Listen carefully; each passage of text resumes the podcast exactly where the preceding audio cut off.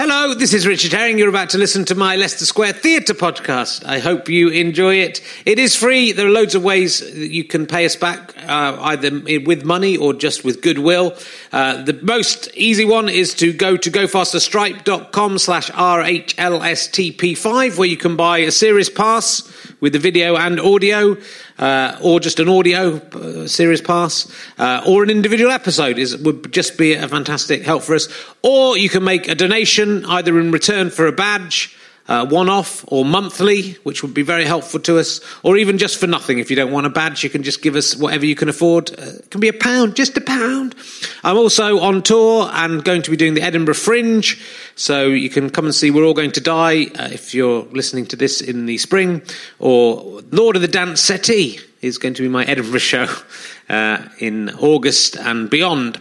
Um, go to richardherring.com to look into details of that. But let's get on with the show. You don't want to hear about all this. Give us some money. Just pay us a pound. It'll be lovely. We'll make more as it occurs to me. Bye. Ladies and gentlemen, welcome to the Leicester Square Theatre. Please welcome a man who knows when International Men's Day is. It's Richard Herring.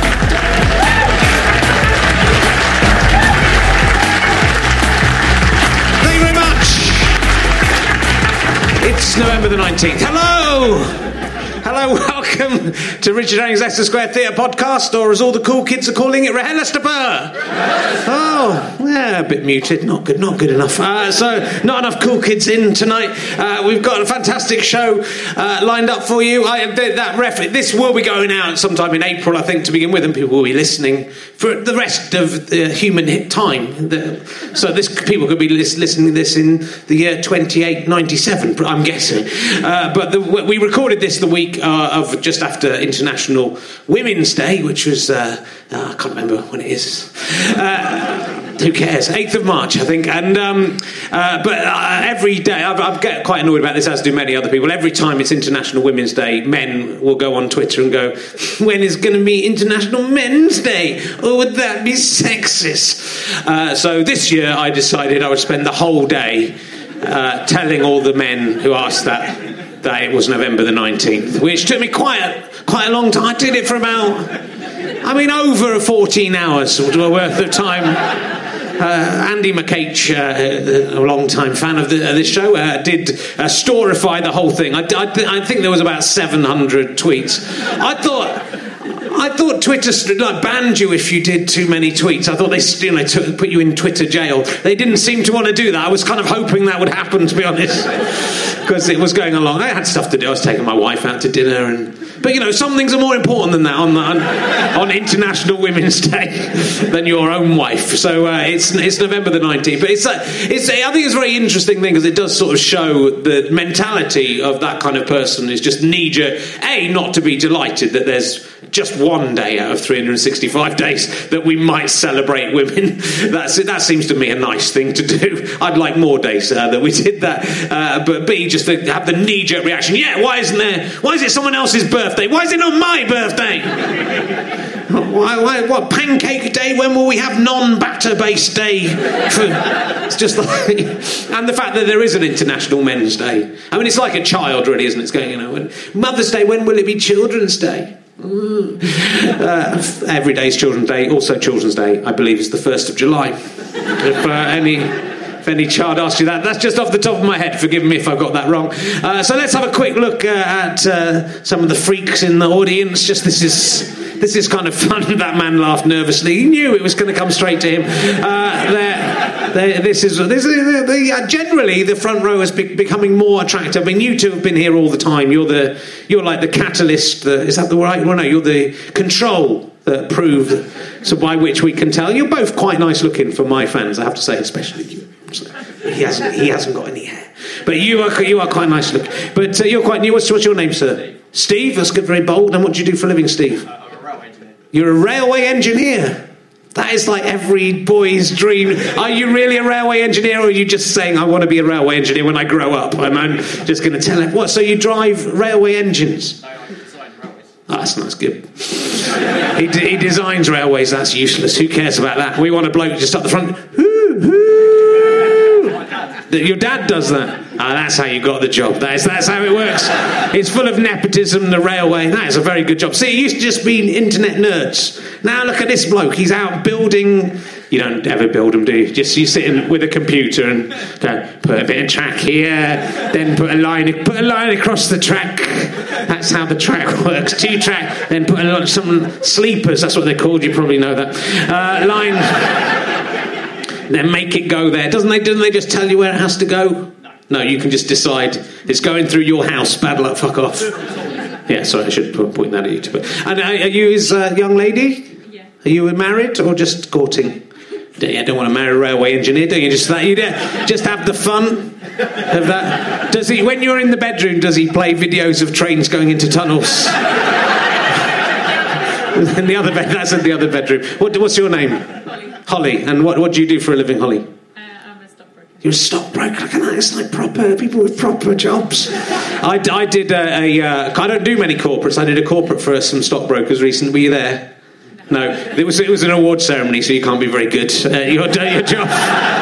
Uh, but I, did, I couldn't. I thought stockbrokers were to blame for like all the economy going wrong. But it's not your fault, is it? Not really.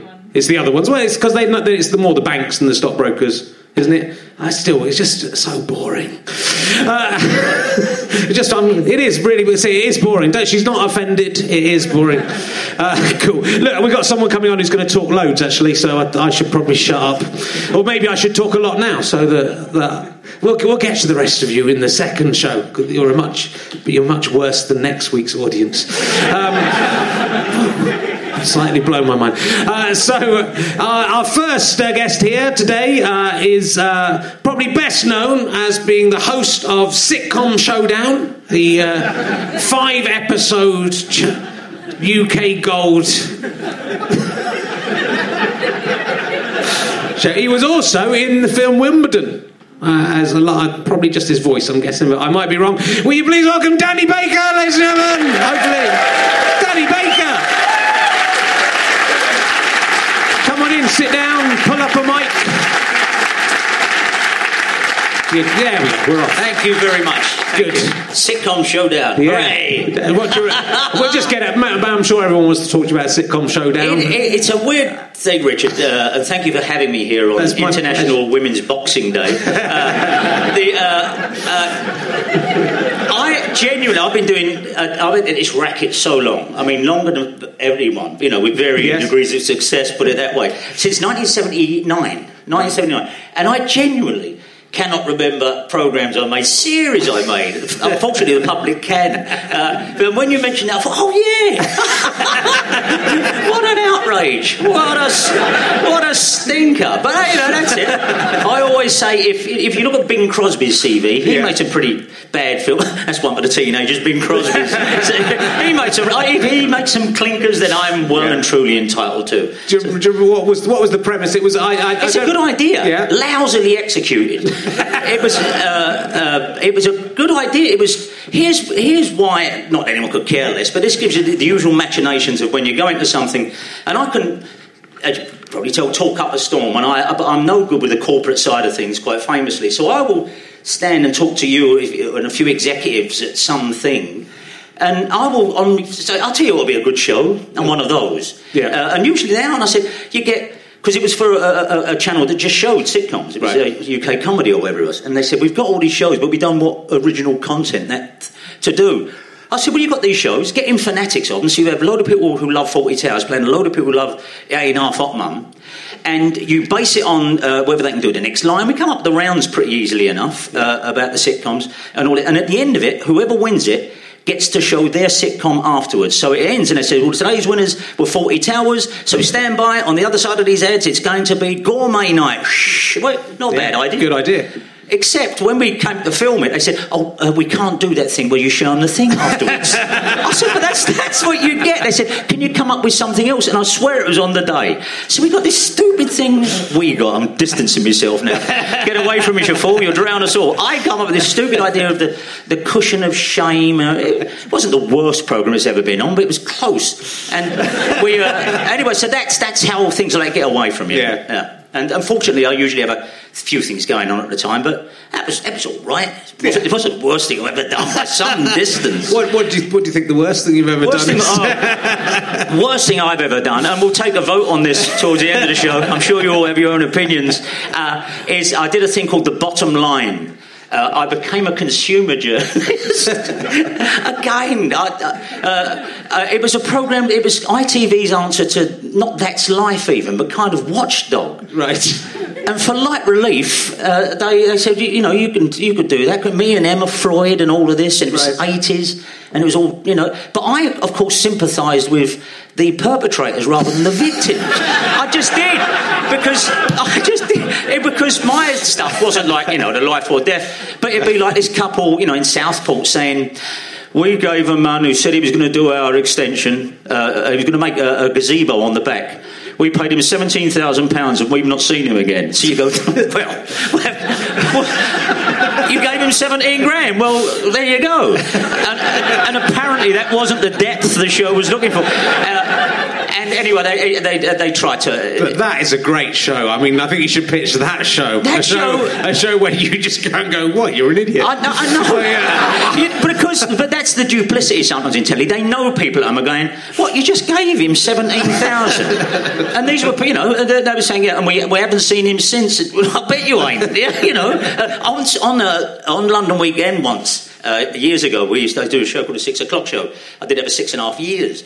Uh, and upstairs used to be a, a, the serious end of, you know, we were the people who got the, the, the, the advertising, but it funded the more worthy shows, and Telly loves worthy shows. As uh, Stephen Colbert once said, the motto of all media is if you're not scared, we're not doing our job. uh, and that's how television runs to a large extent. And they um, went to buy a gun. And this, is the, this never broke as a story, this is 30 years ago. And I remember them standing in the bar and they said, What? I said, Well, we've had a real problem here because we're showing how easy it is to buy a gun in London. Oh, yeah. Well, you know, so we kind of uh, set up this camera in a pub and went up this guy and we said, Can you get us a gun? And He said, Sure. And we said, How much? He said, 500. We gave him the 500. He went out of the pub. We haven't seen him. and so you go, Well, we, yeah. No, it just shows, you know, it, it, out on the street it's tough. No, because you're a camera crew. Uh, I'll get you a gun. Here's 500. And of course, he's just gone to get us a gun. We're going to show how easy it is. He said he'll be back in 10 to 15 minutes. And we're going to show you how easy. he didn't come. No, of course he didn't come back. Anyway, so yeah, uh, uh, the worst. I think the worst thing I've ever done was a thing called the bottom line for Thames. Yeah. But the, but as I say, the, the, the competition is fierce. But you've, I mean, you have got an, um, um, it's such a broad career of so many different things. It's a Swiss you- Army knife in the best way. It is a Yeah. Swiss Army knife, and, and I mean, uh, I mean, I was a. Uh, I, I didn't plan to do this, uh, uh, and it's, it, it's an extraordinary, convoluted. Anyone who's you know, I, I'm plugging. Anyone who's read the book knows it was an extraordinary thing to do. Yeah. To end up doing this, uh, and but because I was a writer, and then I got diverted away from doing it because. Uh, in the end, it becomes just a personality thing, and the horrible thing is, I really am like this. Everyone says, you know, they said to my wife sometimes, "Is he like that indoors?" And she goes, yeah, he is. and, and so it just becomes so you write, and then you know you're writing shows for other people. You're doing shows of varying quality yourself, uh, and uh, I can do stuff, but in, in any depth, I don't think so. But I, I'm certainly happy to be shallow. I really, I really, genuinely, I just think it's quite hard sometimes to do the froth. And the, Yeah, the but I radio mean, stuff is incredibly upbeat. Yeah. Uh, It's extraordinarily upbeat because the, the, the downbeat never interests me. So, yeah, I've been 35 years doing it. But does it amount to a hill of beans? I mean, who cares in the end? No, nobody thinks about it that much. I'm under no illusions the audience think want to think about anything I do afterwards. You know, I'm not Attenborough.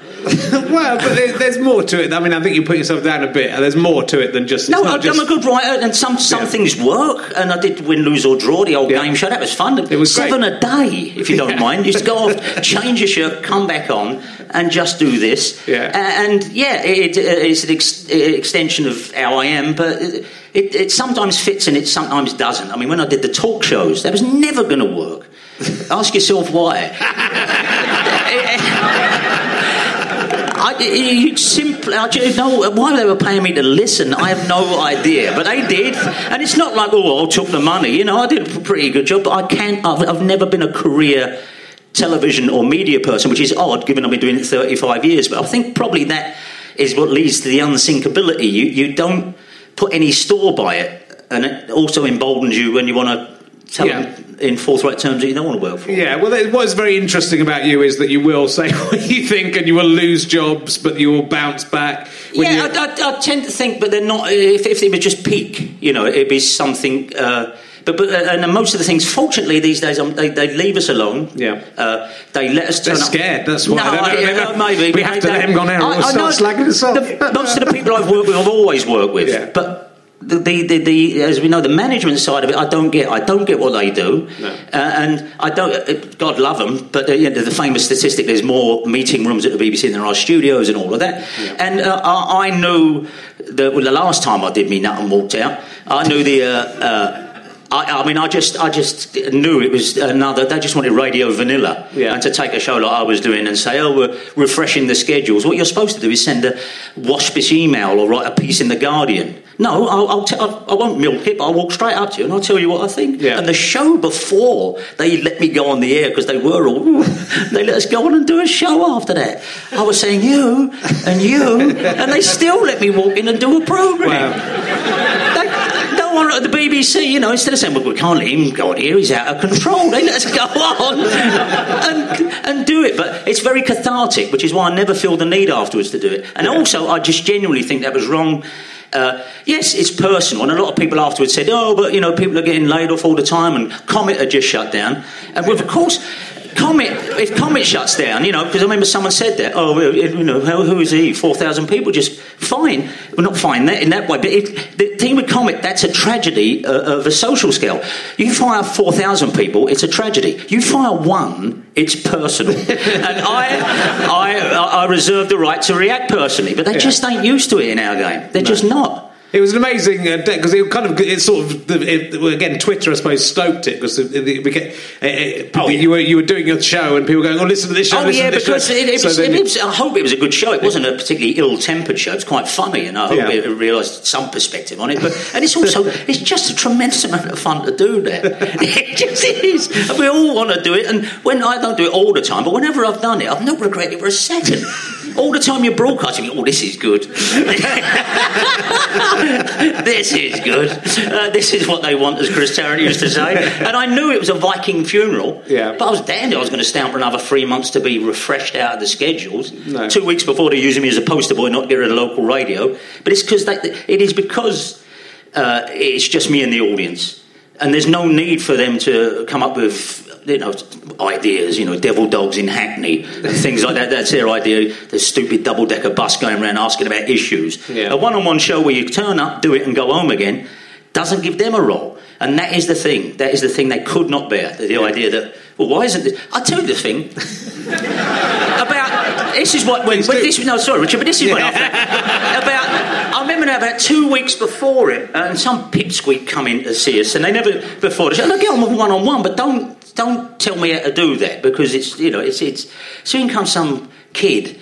Uh, hi, Danny. Um, uh, my name's uh, Nick. uh, You know, okay, yeah. Um, uh, I don't, we haven't actually met. I've only been here a few weeks. I thought, yeah, you're trouble. You can tell it. And, um, anyway, I don't know if you know, but it's 50 years since um, the Beatles made "Love Me Do." Yes, I know. It's been everywhere. Yeah. Well, we're thinking of having a Beatles Day, right? Okay.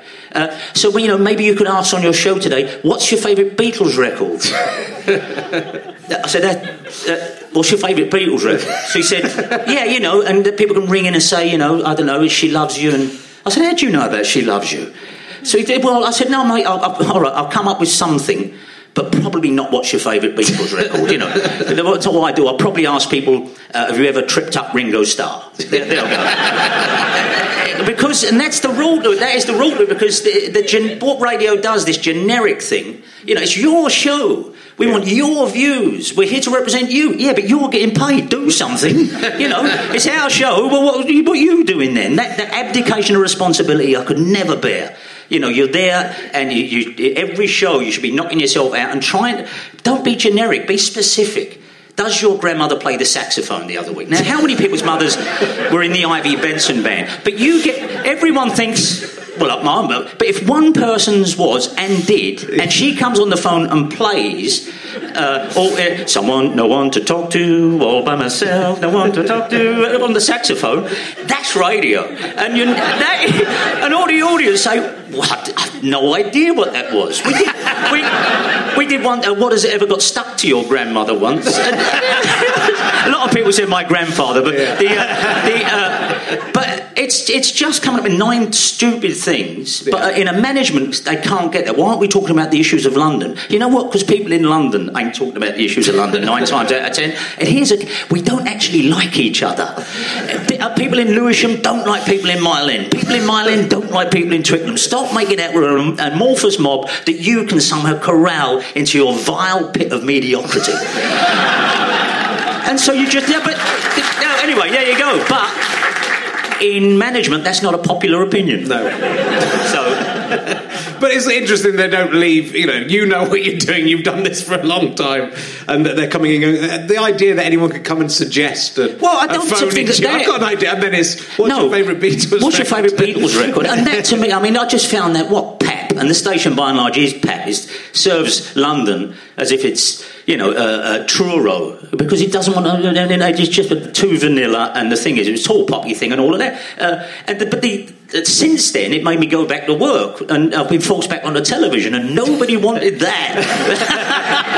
so it serves them right. Uh, but it was a great, and I'll go back and do that show in a heartbeat. I used to love it. Yeah. Absolutely love it. So let's talk about just for people who don't know. Let's just talk about how you, you started out because you, you you left school at fourteen, which is kind of a surprise, really, that you, that anyone could leave school. It was the last time you could. Was it? was the last time you could. In 1972, Easter 72, they changed it to 15 that summer, Right. uh, which I knew.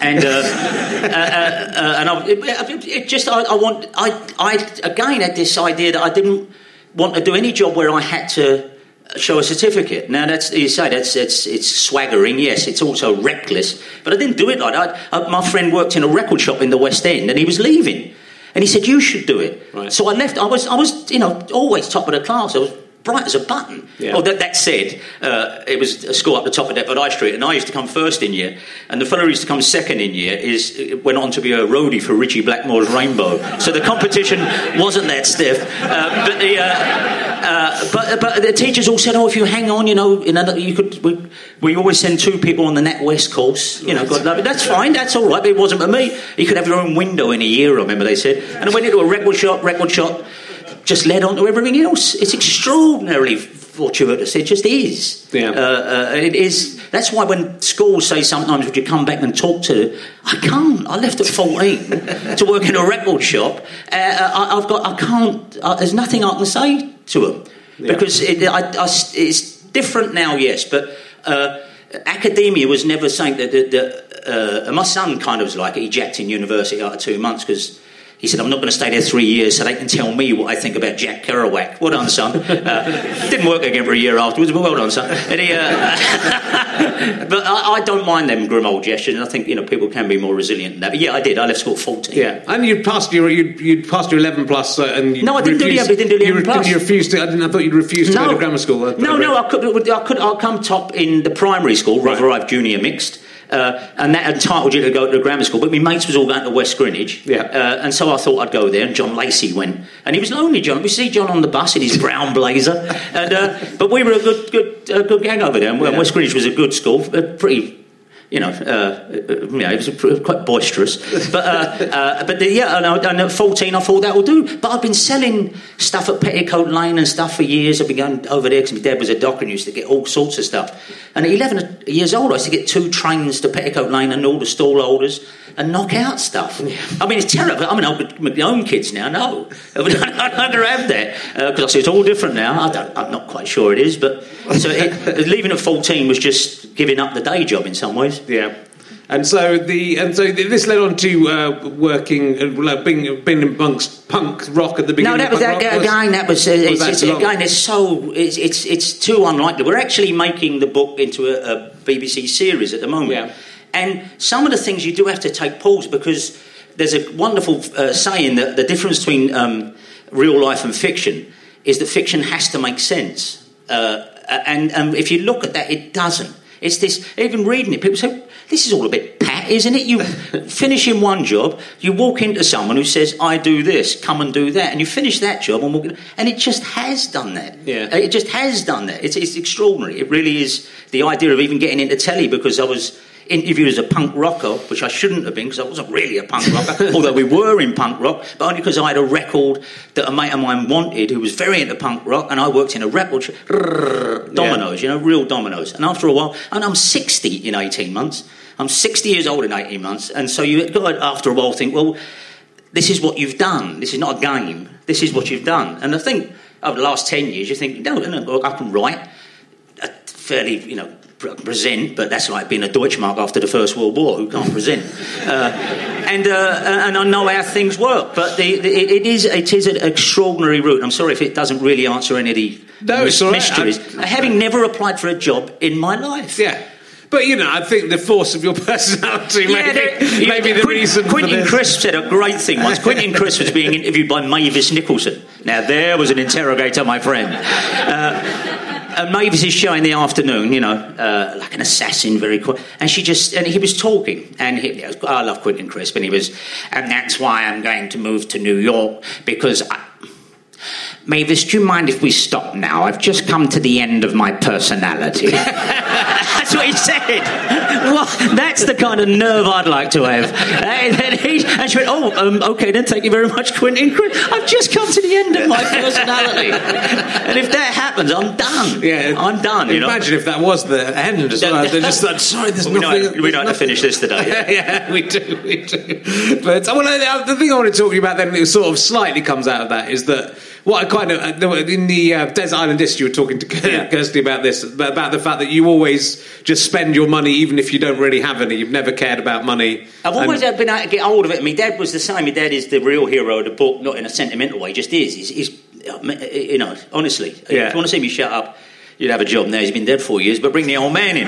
He, uh, uh, it was an unsentimental, and, a comp- and I'd walk down the street even when I was doing lots of telly. Car routers would go, always be with me old man.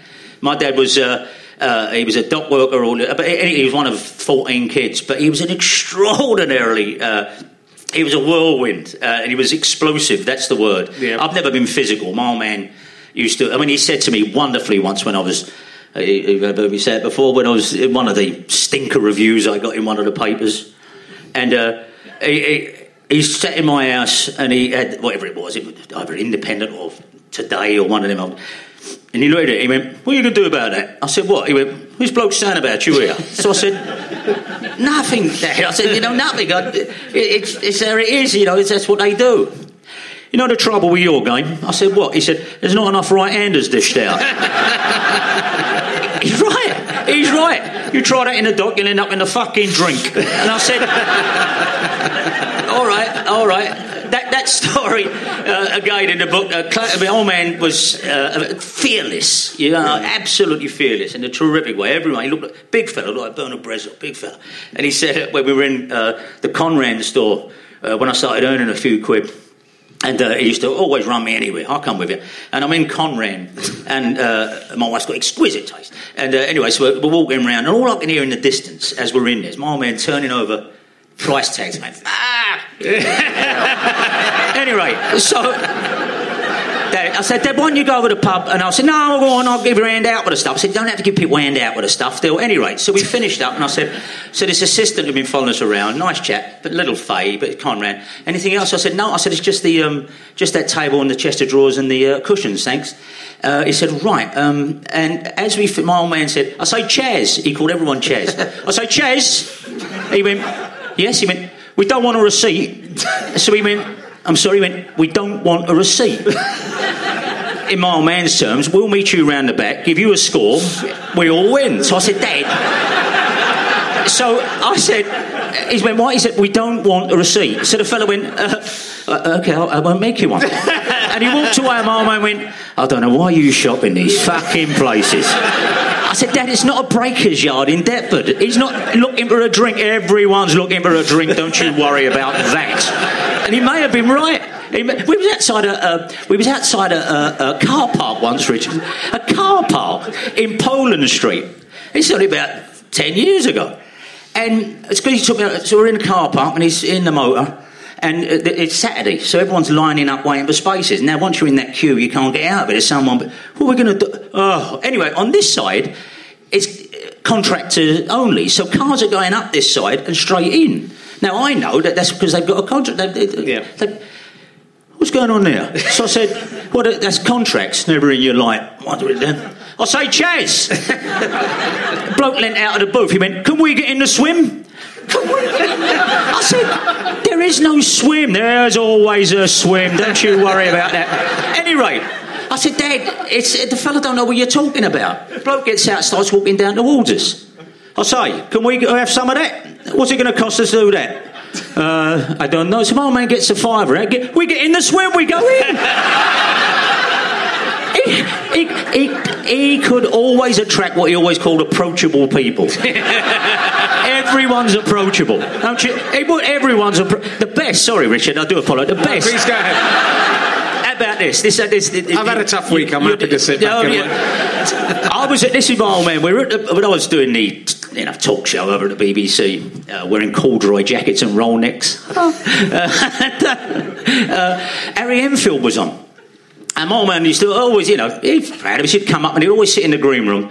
Uh, and I, he'd just sit there. Well, it's all free. So I say, yeah, lovely. it is." So he'd, uh, he'd sit there, and people like me, old man. He's very, and they'd talk to him. So, so Fred, you know, um, what do you think of Danny's career? So, well, you know. Anyway, so he's sitting there talking, but he's not paying any attention. So he's had a couple of brandies and. Uh, He's talking to whoever's backstage and my anyway. So Harry's on there, and my question to Harry was: he was coming back with a new series. He's got new character. Any new characters we got to know? And Harry was just introducing a character that did very well for him. That fellow used to get very angry very quickly. Yeah. You know, uh, Richard, uh, it's all right uh, you doing this show on the internet. But if you said to me, if this was a BBC One show, and you said, I'd say, "Oi, you know, Harry, no, that character." Yeah. Remember him? So it, no one had seen that at the time. So he said, he said, gets very. So he'd say, and Harry got carried away and knew the BBC couldn't use this, but because he was, he said.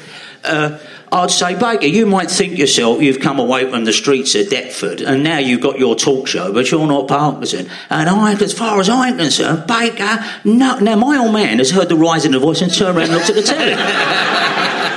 no, as far as I'm concerned, you're just a loudmouth cockney cunt. He my old man's gone. He's got out. This is absolutely true. He got out of his chair, walked to the stage door. Everyone's Harry. Thanks, that was all good. You know, great. Audience still applauding, and I'm going. My next guest tonight, Harry's come to the double doors. My old man grabbed hold of him. He threw him up against. Him, His mother could have been out there tonight. You dare talk to my boy like that? Harry, who's Harry's just, you know what Harry's like in real life. Um, I don't. I said I heard what you said to him. Ah, good. People are pulling me old man off of him afterwards. I said, Dad, because they turfed him out. They made him go and sit in reception. I don't care. I. I said, Dad, it's a character. It's a ain't a joke. We're calling you that. How's that a joke? He's right. Uh, so I said, how's that a joke? Anyway, every time I see Harry to this day, and he knows my old man's passed on, he goes, your, your dad's not with you, is he? every single time. That was my old man. So it's very difficult to get lost in show business Yeah. when you know always at home. You, you, that's where you're from. That people will hold celebrities up against the wall. People, oh, it's terrible, Danny. You're going to have to work with your dad. I said, you ever work with him? I've been trying since I was two. Anyway, so Richard, there you go. So yeah, but do you think I was, I was talking, someone talked about this on Twitter, and I wanted to ask you about it anyway. But he was quite annoyed that you say, "Oh, I just spend my money and I don't care about insurance." No I I'll don't-" knock it all out always. Yeah, but I quite like that. I, well, a I think if. Or, I mean, I'm not saying you're um, enormously wealthy in the way that, say, that I don't know. I do. But, but, uh, but, you know, if everyone, when the recession came up, I just thought if all the people who had lots of money went out and spent all their money, there wouldn't be a recession. Would they? Wouldn't spend out It's, some it's an odd, and it, to dignify it's called it philosophy, and, I, and it's only possibly uh, when you say it out loud. But everyone I know t- up to a point uh, uh, is incredibly generous, and it ain't a point of saying. Uh, I mean, like the other week, I went out with you know my old old friends, uh, and you can't say I'll get the drinks or not, I'd, but I'd happily do that, and so would they. Yeah. Uh, and it's not about the big I am; it's just you. Uh, I mean, I, I, my dad really did put money under a carpet behind a wardrobe. He would pull the wardrobe back, and there would be the money. And I'm not naive about it, but I I've earned some tremendous sums. And when you get paid, it doesn't occur to me that, well, what I'll do with this is, I've never had a production company, I've never invested in nothing, I knock it out. I get everyone, I take care of everyone around us, we go off on holidays, and we come back and we start again. He's always said to me, me old man, he said, you're like me, boy. You'll always be able to forage and get a few quid. And again, it's tremendously reckless and it sounds very full of braggadocio, but it's, I, I've always done it. Yeah. I've al- always sneaked off, and when I didn't have a tenner, I'd always, in a record shop, blimey, in a record shop, officially was earning £15.58 a week, but, it, you know, uh, uh, well, it was a little record shop in South Molton Street, and that's Elton John used to work. It was tiny, and it was, at that time there were no mega stores, and it used to get imports, and a lot of people used to come in and spend a lot of money, and the till was in a little alcove, and uh, there's a moment in um, I know there's a moment in uh, in Alfie in the film Alfie where he says to Jane Asher. And about time you started playing the piano on that till, and she says, because she works in a cash, she went, Oh, I couldn't think do that, Alfie. They're like family to me. He says, That's all the more reason to do them. Blimey, that must be the only till in London that ain't bent. And and I, I- you know, it, it was. It, let's dignify and call it survival. But and then I used to earn fortunes, but I knocked it all out. I genuinely, Richard, I don't have any money in the bank at all, No. and I earn bundles. I earn bundles, and, and I knock it out. But see, I admire it because I also think, you know, a why have loads of money sitting doing nothing? You know, why, why why earn lots of money and then go to your grave leaving loads of money in a bank? Why, why, why do that? But also, just you know, I think also it gives you impetus to carry on. Working. It does. It does. It, it- the idea that I mean, you know, I'll, I'll do. And I'm doing three or four things now. But the idea, I cannot, I don't have that fear gene. Yeah. And again, it all sounds very self-aggrandizing. But I just, plainly, I don't. I don't have an. And my wife, everyone says, "What's your wife like?" She's worse than I am. Absolutely worse than I am. Uh, and uh, you know, I, I stick it away for tax. I'd always done that. Well, I haven't always done that. I went skint in 1987. They literally knocked on the door to take away her stuff, and that's when. Uh, uh, I started doing the adverts and I started doing everything. You know, I was on everything. Spitting Image had four dolls of me once. Sometimes there'd be a sketch with four of me in it, you know, uh, because, uh, you know, me talking to me, me interviewing over, and that, that perfectly legitimate. But like Gone with the Wind, I am never going to be, you know, in this position again. They come around to take our stuff away. Yeah. Uh, but you're supposed then to rethink life. Like when I was ill the other year, you're supposed to come out of that with some insight. And I lack that, which takes me back to that shallow thing. And it is shallow and it is reckless and it's not right. But it's just, I've not, it never had that. It's never frightened me at all. So I'll put the money away for tax and I'll think, what can we do with it? Let's all go away. Uh, we've got, I live in a great big house on Blackheath, the house that Daz built. Uh, and, uh, and, you know, we're a big, big family. My wife's one of ten. And it, it, it is, uh, and I say it without a blush. People sometimes say it's the darling buds of Bermondsey because I just like to be a good host. Yeah. I like people coming round. I like, uh, uh, you know, uh, and because I'm well aware of the absurdity of what's got us there. Yeah. But I'm under no illusions about, you know, it's not for everyone and it's not a philosophy uh, and it's not flash. Because everyone I know is pretty much like that. They really are. You Yeah. look after everyone about you and you do it as if next week you might not be earning. Yeah. But uh, they can't take that away from you. I'm never going to get to 84 and think, oh, God, you know, I wish I hadn't gone to Hawaii for that month.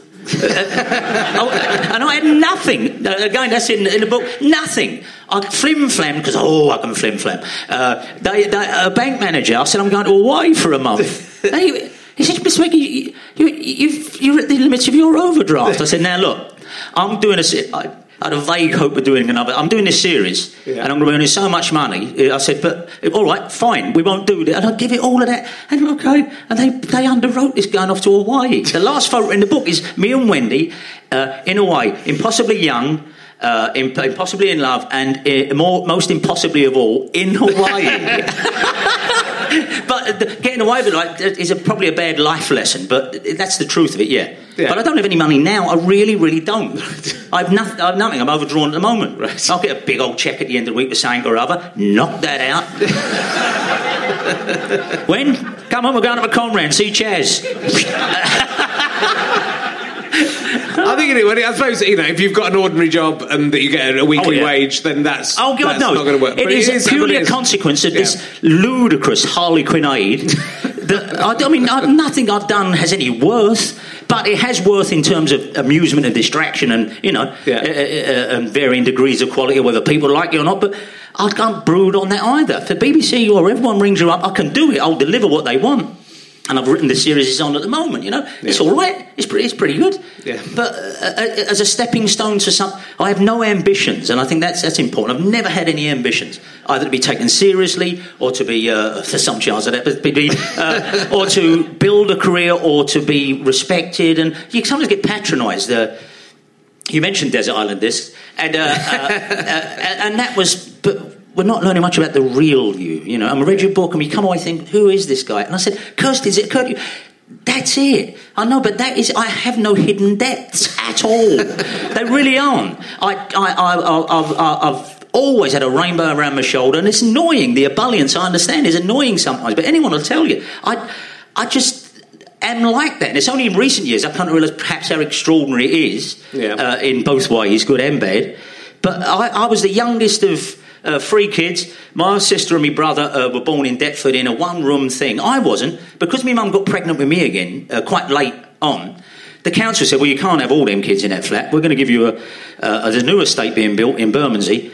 Uh, you've got a, a garden and, and an indoor bathroom.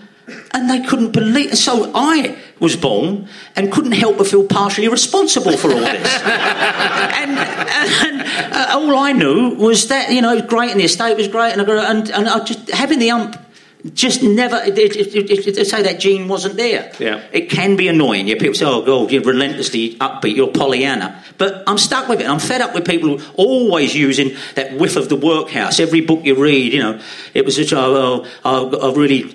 Really struggled to get where I am. I didn't. I haven't struggled at all. I genuinely, I know it's a rotten thing. I haven't. It's been an absolute breeze. Look at them hands. I, I come from, I come from a family of manual labourers. Look, never done a stroke, never done a. So what entitles me then to be uh, uh, have any kind of sh- side Yeah. in this. I mean, this is this this is what we're doing now, and what a t- tremendous pleasure it is. This is it.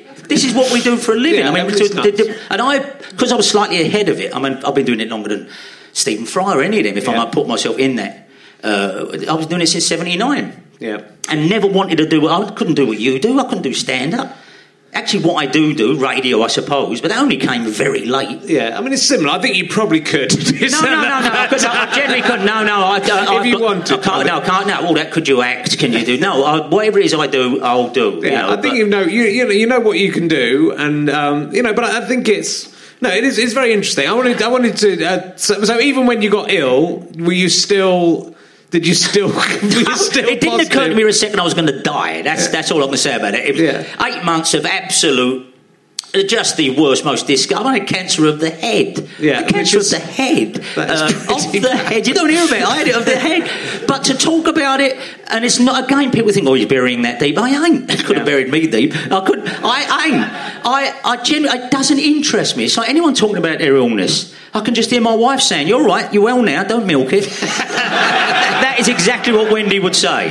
And so, yeah, it was disgusting. But what was, oh, I had cancer of the head. It was really horrible. Duh. Well, Yeah. But it didn't, it, it, A, don't define us. And I've got nothing to pass on. I mean, to be fair, the geniuses who got me well, uh, uh, and they said this is going to be the worst, other than bone marrow, this is the worst, but the prognosis is good. Uh, but, you know. Anyway, and uh, uh, oh, oh, when I come out of it, they said, "Would you come back and talk to people who have just been diagnosed?" I said, "No," because all I can tell them is this is no matter how bad you think it's going to be, it is going to be so much worse. Uh, one of the first things they do is dig a hole in here to put a tube in that all your food and morphine is going to go in. They get you, and I said, "It's just," and I said, "They don't want to hear that." Said they might see me and say, "Oh, look, he's all right," but I would be, wouldn't I? You know, I said they're going to think, well, I, and whatever it was, it, it, it was rotten. And I'll tell you how it come about. And here's something. For, this is totally blokish. I, I had a lump in my neck, that side, that side, uh, come up. And of course, didn't do nothing about it. And I was a much fatter fella than I am now. Then I was big, old, weddy, large, and uh, and I had this lump come up. But it didn't ever occur to me there was anything rotten. That'd be benign. That'll be nothing. And so I put it off and put it off and put it off. Sure, and when I went in there, it was nothing. It was a lump on the thyroid. And I, I told you, you're going to have to have it, a little bit of surgery, take that away, uh, but keep an eye on the other side. I said, how long? They said, you'll be off work for about three days. oh, all right, okay, all right. So I was doing the radio every day at the time. So I took that away. And he said, but keep an eye on the other side because your thyroid's like a bow tie. And sometimes uh, we, we try it with a half, but it sometimes comes back on the other side, in which case you go on tablets. All right. Three years later, I'll get this lump on the other side in exactly the same spot. Uh, talk about you know low blow. Thanks, what a trick. Oh, look at that. When I, I leave, when, am I gonna- when am I going to take three days off work? Oh, uh, in the end, people kept saying, "What's that sticking out your neck like a bleeding football, like an old boy's goiter?" I said, "Yeah." Oh, well." so back I went, and I said, uh, "Oi, uh, uh, it's come back like you said." I said, "On the other side."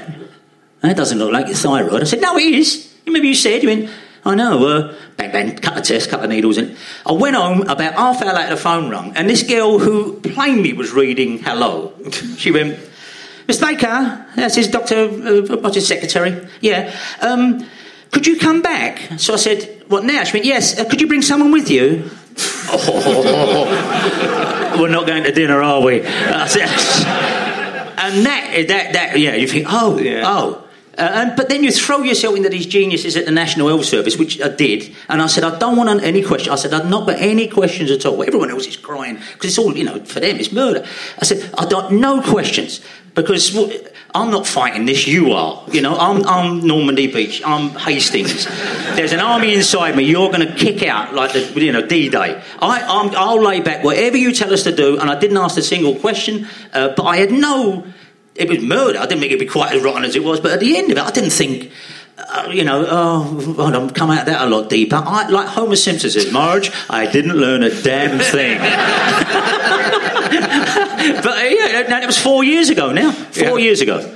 Uh, I nearly. They did say one of the things we might have to do if we have to, you'll lose your vocal cords. Yeah. Oh, what a, you don't know how lucky you could have been, folks. I, uh, But it's, I mean, you know, out of all the things that c- could A, your vocal cords, B, your head, you know, which you use most of, you know, Well, that is, that is, weird- that's, I use my head the most, I think, out of everything. Here's the thing: uh, uh, you don't look. Uh, is, uh, forgive me if there's any other uh, cancer survivors in the room. You don't. I mean, God, this is all natural. I didn't lose my hair because of uh, chemotherapy and all that stuff. You think? I used to think chemotherapy was a thing. It says absolutely. It's like saying surgery. It, it's different for everyone. And they said you won't lose your hair. I said so. One thing it wouldn't have bothered me. You know, you might lose your life, but you, you you'll go in your you'll go in your coffin with a full head of hair. but there are all the side effects and all the terrible things. Yeah, it is rotten. But I genuinely think. It, I'm not very good at that. In the second volume of the book, I've got to put stuff like that in it. My Yeah. brother died uh, uh, when he was 29, Wow. and I've got to address that, but I don't know how to. Again, not because a it's just not what I do, and also. Uh, it just seems like a drag to me. What do you think it's like? My brother died. My mum and dad went off the rails for a bit. I don't find that my forte. It's perfectly legitimate for other people to do it, but I have a great problem with it because I don't find it interesting. I don't Yeah. find the downbeat interesting. I think every. My wife said a terrific thing at the airport last year. We were going to knock out another few quid. She said. She's going for, so she's very like me when, and she going through all the books at the airport, and every book she picked up said everything's in great in Graham and Tracy's life, but behind the scenes they hid a dark secret. Oh, I don't want to. Uh, Martin had everything in the world, love women, la la la, but the tragedy he came, oh, don't want. And she just went. Everyone of them had a dark secret, tragedy here, but it wasn't as simple. She went. You know what, Dan? If someone wrote a book, a lovely story about nice people, I'd buy it. And I thought, you know, and, and I just do believe that it's much easier, like the news takes over everything, they're much easier to be downbeat about things than actually to be on the upswing. If everyone was like their driver's all party. But uh, fortunately, there's such a dearth of people who want to show the other side. I've got no other side. I genuinely have got no other side, as I keep saying. So thank God that there's not a rush of people saying, I don't mind appearing stupid. Uh, uh, uh, I'm not saying stupid in the sense of uh, I don't think I am. Yeah. But there's a tremendous yearning. Michael McIntyre's chat show starts tonight. For people who want to show another side to themselves, I don't. Yeah. There is no other side. That's the truth. Yeah, well, it's interesting. I mean, because I, I think, well, I suppose with comedians, a lot, a lot of comedians are worrying about how they're perceived. So, you know, some comedians would take a Daz advert, and some comedians would say, "Oh, never, I would never do that." And you know, so it, it But just I did didn't not. think I had a, pers- a, a persona or a, a reputation to lose. Uh, Orson Welles, Orson Welles, the great Orson Welles, of course, who did so many adverts, and he said people say, uh, you know, he did Kodak cameras and wine, and Yeah. um, to, you know, because he's trying to fund his films. I had no such, you know, I was, I was, it was for a good cause, cause I was skin. But the, um, the, uh, the, uh, but I don't think of that as any better, worse than anything else you do. I don't want to be remember anything. I, I don't think anyone certainly expects of anything like me. But Orson Welles said, for God's sake, even Lautrec painted posters, and I thought, oh, that's good. I'll have that. So for a while, when I used to get flack on here, but, well, even Lautrec painted posters. What are you talking about? I don't know. But when Orson Welles says it, it justifies. I did the Mars bars in the same year. Yeah. I mean, say, what, what, what was, uh, who am I? You know, uh, it's not like I'm Steve Martin or something. It's not always doing. Steve, Look at my career, Kurt. It's absolutely right. That's what you should have been doing, particularly as the VAT men wanted to take their furniture away, uh, and they didn't. Yeah. Uh, but no, I don't. I think it's sort of. I think it is interesting, and I think it is. You know, I think it's very interesting exact that, that this approach has led to this amazing, like thirty-year career, whatever this 35 now, yeah. thirty-five-year career, and that you're still working all the time. And it's yeah, it's, I know, but people don't. And why would they know? I mean, I write, you know, I write a load of things for other people, and I write Yeah. lots of other things, and that drives Wem mad. You, you people don't know you wrote that. Uh, I said, it don't matter, does it? It's not your job. The whole point of a writer, I always think, is to be invisible. Uh, oh, I don't think so. I think you should. I said, when? What's your favourite film? Gone with the Wind. Who wrote the screenplay? exactly. You know, get out the road, do your job, and uh, as I say, I've, uh, I remember uh, there was a thing called Blood on the Carpet. One, John Humphreys, uh, and they. He, they rang us and said, let's blow on the carpet here. We, we look at uh, media and uh, business issues and look at the backstage, back- backstage infighting. And we want to talk to you about on Radio 1. Okay, uh, well, uh, you know, did two years at Radio 1. Did, you know, it wasn't, uh, two years was fine, then it went up, up the wall. And Radio 1 was, it seems odd that I'd ever been on Radio 1, but did the same. I've only got one show in me and I did it there. and, uh, uh, okay. And I said, but I can't do it. I said, I, I don't really want to do this. I said, I don't, it's not my sort of thing. They said, to love you. I was- Okay, they came back, would you do it again? Then they said, John will come to you. We'll bring a, you're in the West. Okay, oh, fine. If, anyway, he sat down and started saying, um, we've been speaking to people who uh, Radio One about that period, and the uh, you took over from uh, DLT, and uh, uh, you lost like two, three million. Yeah, I know. Yeah, I know. Yeah, yeah. Uh, and it was. And I didn't know that I was. He was looking at it as if it was tragic. I don't recall it like that at all. And I said, John, I don't. I don't recognise this angst. I don't. I've not looked back for a second on that. I said I had a good time at Radio One. They were pretty good shows, and there's reasons why it won't be. Same as Kirsty. When it, I, anyone, uh, when I broadcast, I wear various wigs on the radio because it cheers everyone up, cheers everyone in the studio. There's no reason for it. Uh, and so I put these wigs on, and uh, dollar nine. I've got this wonderful one, dollar ninety nine bandana with integral hair. So you put that on, you think, right, okay, this now we've got some fun, right? So I've got a series of them. And you just put them on, and people always come in and say, "Is this?" Because of the cancer, you know, and I said, no. no. And if it, even if it was, I'd probably have a better prosthetic than a dollar ninety nine wig I bought at, a truck stop. Uh, but again, Kirsty, she was freaked out. But why? Why are you wearing? It was all cut out of it. I said Right. because Kirsty, it's Desert Island Disc. It's not an affidavit. It's a radio show. Uh, you, you've chosen another song from your childhood because what I did was choose the first eight songs I remembered. Yeah. Because I did for a while get into that thing. We've all thought about Desert Island Disc, and I you can't help it. You get into that thing of saying. Well, I think I'll play a bit of Mozart and then the Ramones, and then I'll just show. And then you know, I thought this it's stupid. I'm just going to play the first eight songs I remember, which I still like, and must have informed everything else. So that was it. Yeah. But um, is, it, is it a song your father particularly liked? I said, no, no. Uh, what are the reasons then you've delved into childhood? I said, Kirsty, if you like, I'll change them. We can change it. We're just fooling around in a radio studio. Look, I'm wearing a wig. But as I say, I think, uh, not particularly Kirsty's fault, I think sometimes in our game people like to be, give it a bit of gravitas because it validates what is basically a, a, a one eyed, pin-headed industry. There you go. well, I, I think I, I really, really love the attitude you have towards it, and I think you know you're exactly right that a lot of the, I mean, a lot of on, on both the management and the talent side of things is staffed by. Oh, there's nuisances everywhere. It's not. It's Yes. not. As we know, it's not exclusively in the no. ballrooms. Not really, mainly, but it's not exclusively in the ballroom. No, No. by and large, there's not a lot of nuisances you meet, and uh, uh, you can always tell. That, but I don't think that's peculiar to this game. No. I'm sure everyone knows there's every there's the whole colour wheel of personality in any job you do. Yeah. It's there's a sense of entitlement about show business that makes people resent it more. Show business. and uh, I know, uh, and, uh, but I, I, but I don't feel that people I've met in private, and I reserve, my, uh, as everyone else does, reserve me, do me nut like the people who cold call you. But Yeah. for some reason, you do it to an executive, and that's a shock. You sp- There was proper ways of doing that. No, there ain't. I think he's an idiot. I just told him he's an idiot. Everyone in this office thinks you're an idiot. I remember I said to them, they were both like this before I went on the air. I said, you know what? You do notice. Everyone calls you a weasel and everyone calls you a dim bulb. Up until that point, nobody had. Since I left, everyone does. everyone, everyone I run it says, I was with Dim Bulb the other day.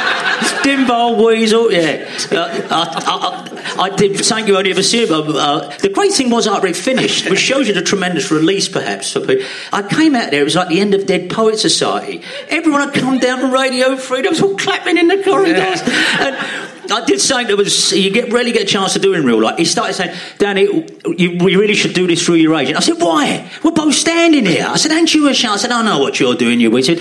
We're looking for a spot for you on the weekends. I said, you kiss that side, you kiss that side. and afterwards they said, I've never seen anyone do that in real life.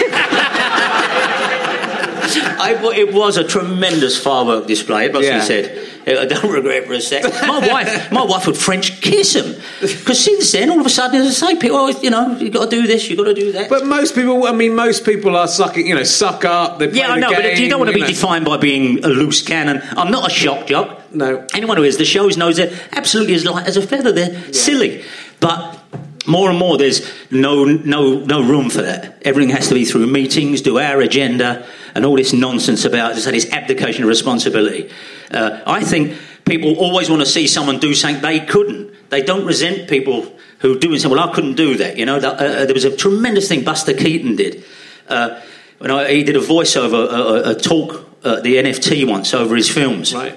And he said the only duty of anyone who is i i have, asking the public to pay to see them is to uh, uh, do something that they. He said that, that, that, that perhaps they think, well, perhaps that's why he's doing that because I wouldn't have thought of that. And he gave an example. I'm not for a second saying not Buster Keaton, but this is the crystallisation of the thought. He showed a bit from Steamboat Bill Jr. when his house is in the in the way of a hurricane that's coming. So he jacks his house up onto the back of a flatback truck uh, uh, and drives it across town. So he's driving a house across town on a, on a chain behind his house, and he's going fine. And he comes to the railway tracks, and as he's going over the railway tracks, of course the car stalls. And the car's got over, but the house is now stuck on these railway tracks. So, being Buster Keaton, he just looks at the audience and he looks around at the house and he gets out and he gets behind the house and starts pushing. Because in the distance, you can see a plume of smoke coming. And he looks out and the thing won't move. Gets back in the car, looks at the camera. The plume of smoke's getting nearer and nearer and nearer. He gets out, he shoves again, gets back in the car, nothing. Now that you can see it's a train, it's coming on, it's coming on. He jumps out. And in those days, of course, he did it. He puts his shoulder to the house and he goes boom, and he pushes it off the track just as that train goes comes through.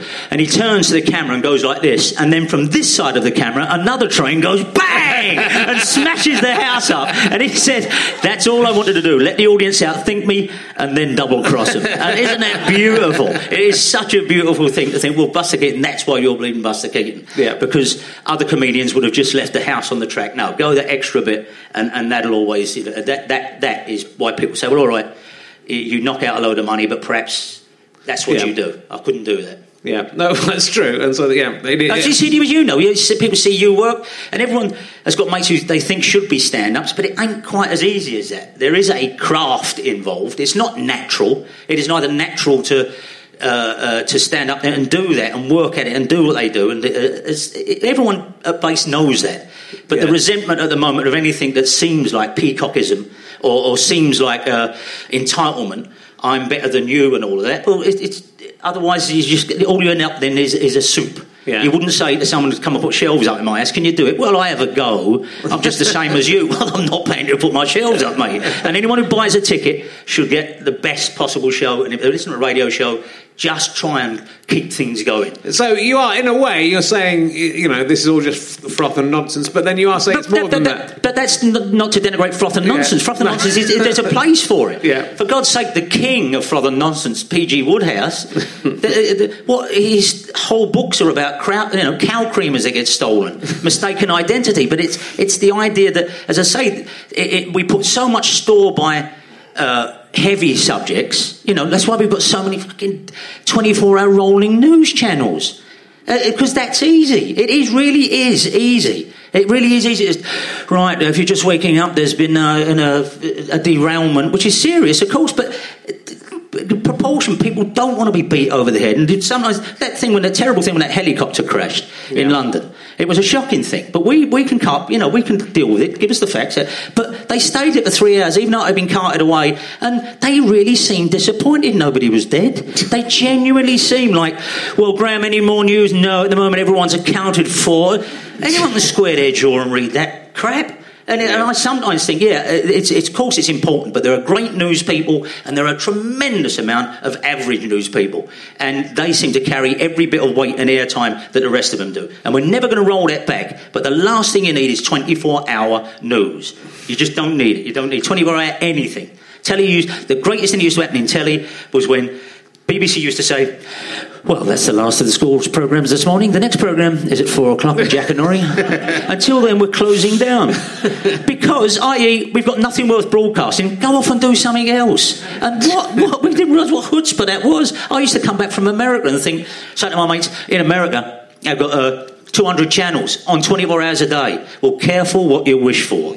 Because now, now we know. And so it's just coming back to saying the froth and nonsense in moderation and when you're in the mood for it is every bit as vital as uh, you know uh, uh, state funerals. I'm doing what I can here with the imagery. Yeah, I'm not Buster Keaton, all right? I'll ask. I haven't asked you an emergency question, so I've got to ask you an emergency question. I'll ask you this. We'll get. Um, if you had to choose.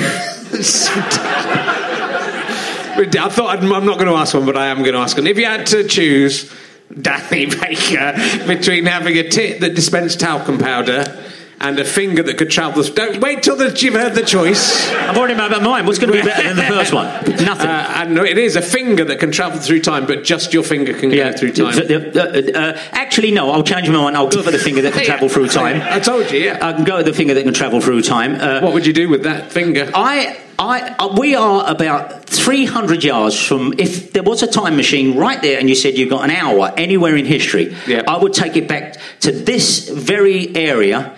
Just this area in 1972, because Newport Court, just along there, used to be all second-hand record shops. Right. And I genuinely look at old photos of this area and think, if I can crawl inside there, I just, oh, I, that's, I still just live for buying old vinyl records, Yeah. and that would be terrific. If I had a finger that could go through time, I'm so uh, such records. a junkie. I could tell. I could run my finger. I would know, and I think I could do that and lift them out and bring them back through the portal. I could. Whereas the talcum powder thing is taken Yeah. care of because, as we know.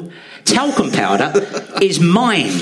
It's a, it's mined like coal, Right. and uh, you don't notice uh, out in I think the talcum powder mines I think re- are out in Romania way, and you know we were always used to that image of all the, uh, the, the, the Welsh miners coming up covered in coal dust. The talcum powder they come up smelling fabulous. That's really true. Talcum powder is actually mined, and it, I don't care what I don't care how secure you are in your sexuality. You sit with a load of miners from Chile and all over the world. And so where do you work, mate? Uh, in uh, in Romania. Yeah, much on a scene there? Well, uh, Actually, buying talcum powder. what? It really is. Talcum is mined, and so I, I'm happy to, you know, f- let go of a piece of my chest for the good of the Romanian economy. But, but remember that talcum powder is mined. That's very good. And um, um, uh, Salt mines and all, but talcum powder mines. all right, I'm going to I'm going to ask it, Danny Baker. Just uh, why do I have to ruin? I've had a nice time. Yeah. I've been treated as an equal, more or less. You know, silent partner, and uh, I have to I have to ruin it. Have you ever tried to suck your own cock? Is it, I, I, I, I don't work blue. Never have done. Not because I don't enjoy it. I used to love. I mean, I, I think blue comics are absolutely as- uh, hilarious. Uh, no, but because but then that gag's been Bill Hicks did it, and that's it. That is the one observation. And the answer would be no. Yeah. Uh, and do you know genuinely what I'm thinking now? Oh fuck it. I was in my, my I, mean, I don't feel bad uh, because I just said fuck it anyway. But I, I, swearing is another thing I don't care. Our house used to be full of swearing. But I thought, oh, my girls will like this. This has gone all right. I say, oh, have a look at that thing we did the other night. I won't let them see this. I mean, my daughter, my oldest daughter's thirty. Don't get me wrong, uh, but that's still like that. And no one wants to hear about their old man self auto-fellating. Thank you very much. For auto-fellating is the phrase. But uh, so, uh, but that was my first thought. there. Yeah. Oh, we could go with You say I've ruined and I've ruined the whole, Basically, I've ruined it. the whole night. I've been, I've been 57 years years of Pollyanna. Suddenly you've turned me into Malcolm Muggeridge. Another one for the another one for the teenagers.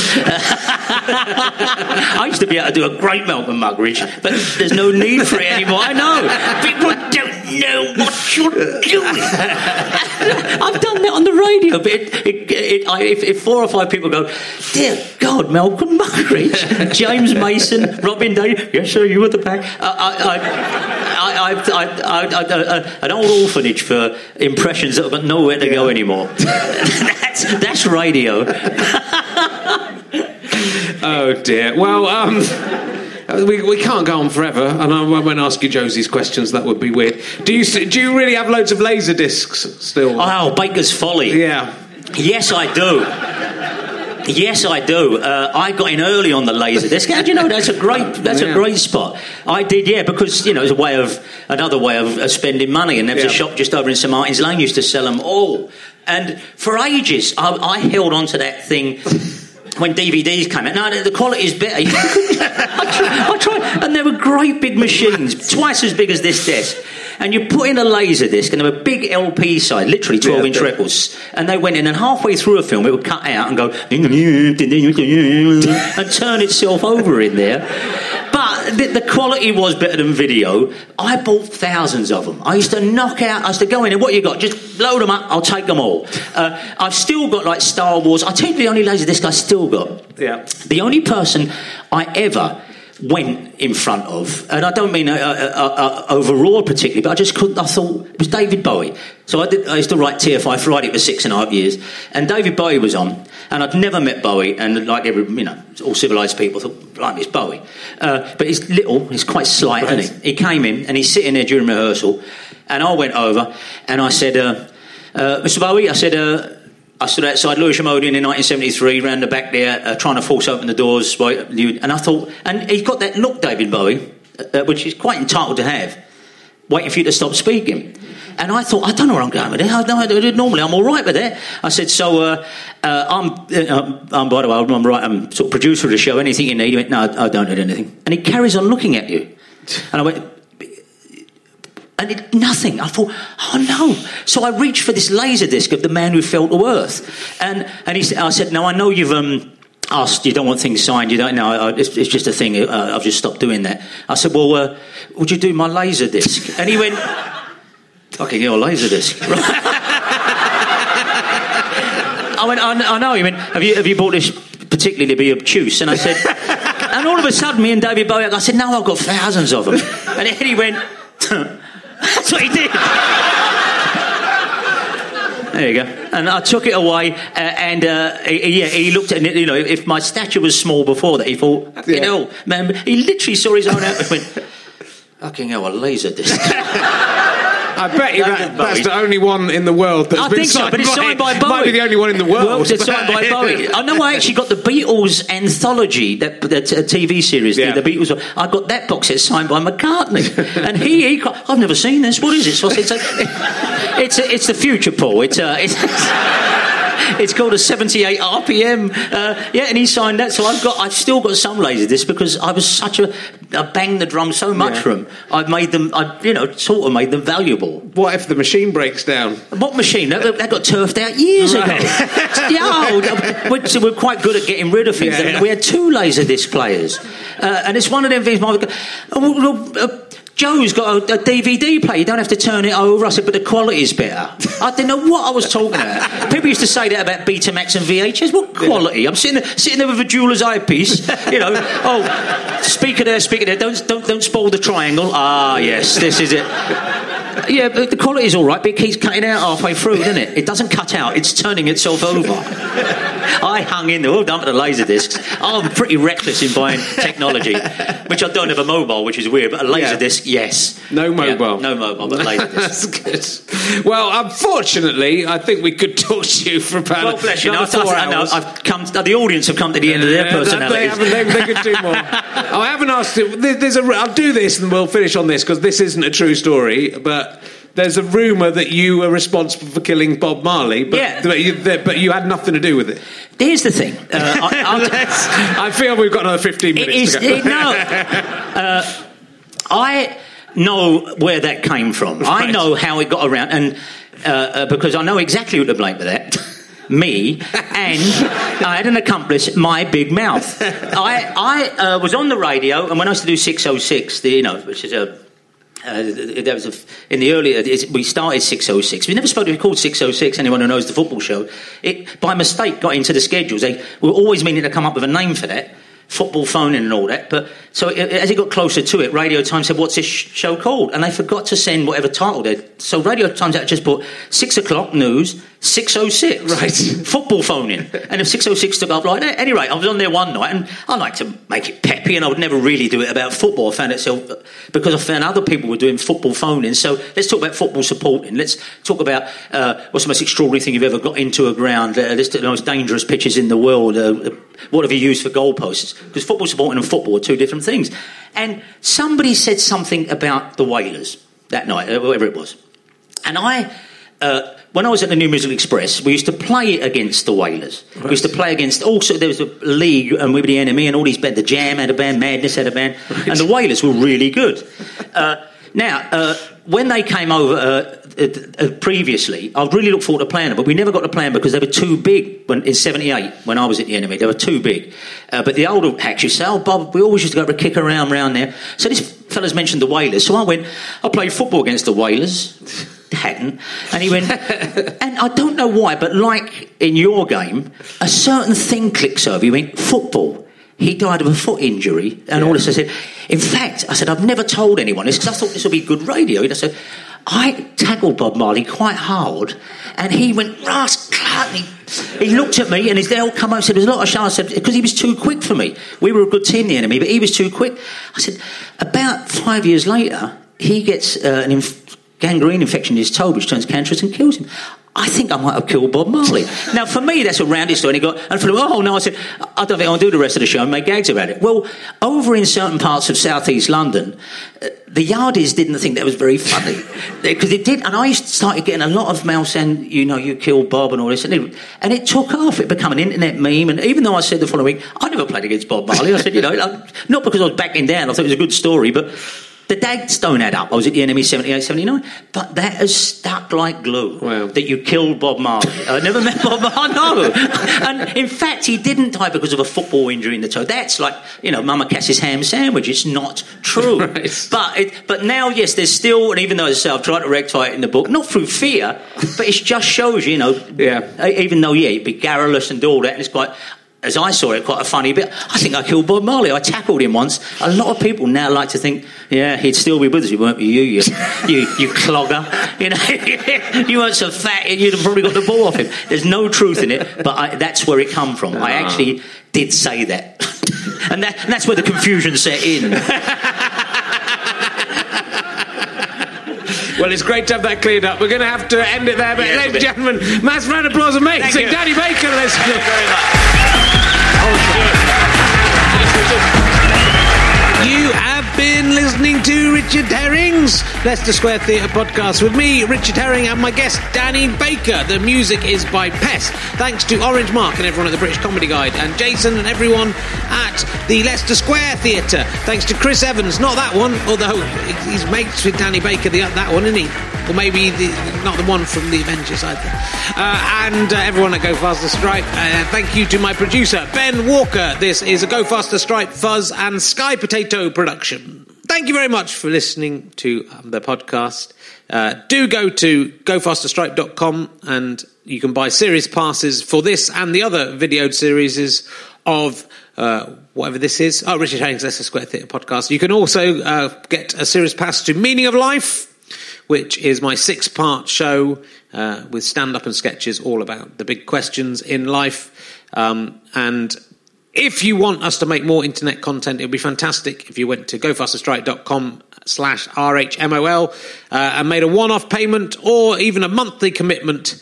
Uh, maybe just a pound a month would be fantastic and we will try and make shows like As It Occurs to Me. And if enough of you give us money, we'll make even more fantastic content. All of that money will go back into making other things for you to enjoy so you can just sit there and enjoy this for nothing, or you can just give us a little bit of money. Uh, if you don't want to give us any money, or you can't afford to give us any money, please do just tell your friends about these podcasts. Uh, there's lots of it for free. We'll keep them free for those of you who are mean or poor. Hope you enjoyed it. Bye.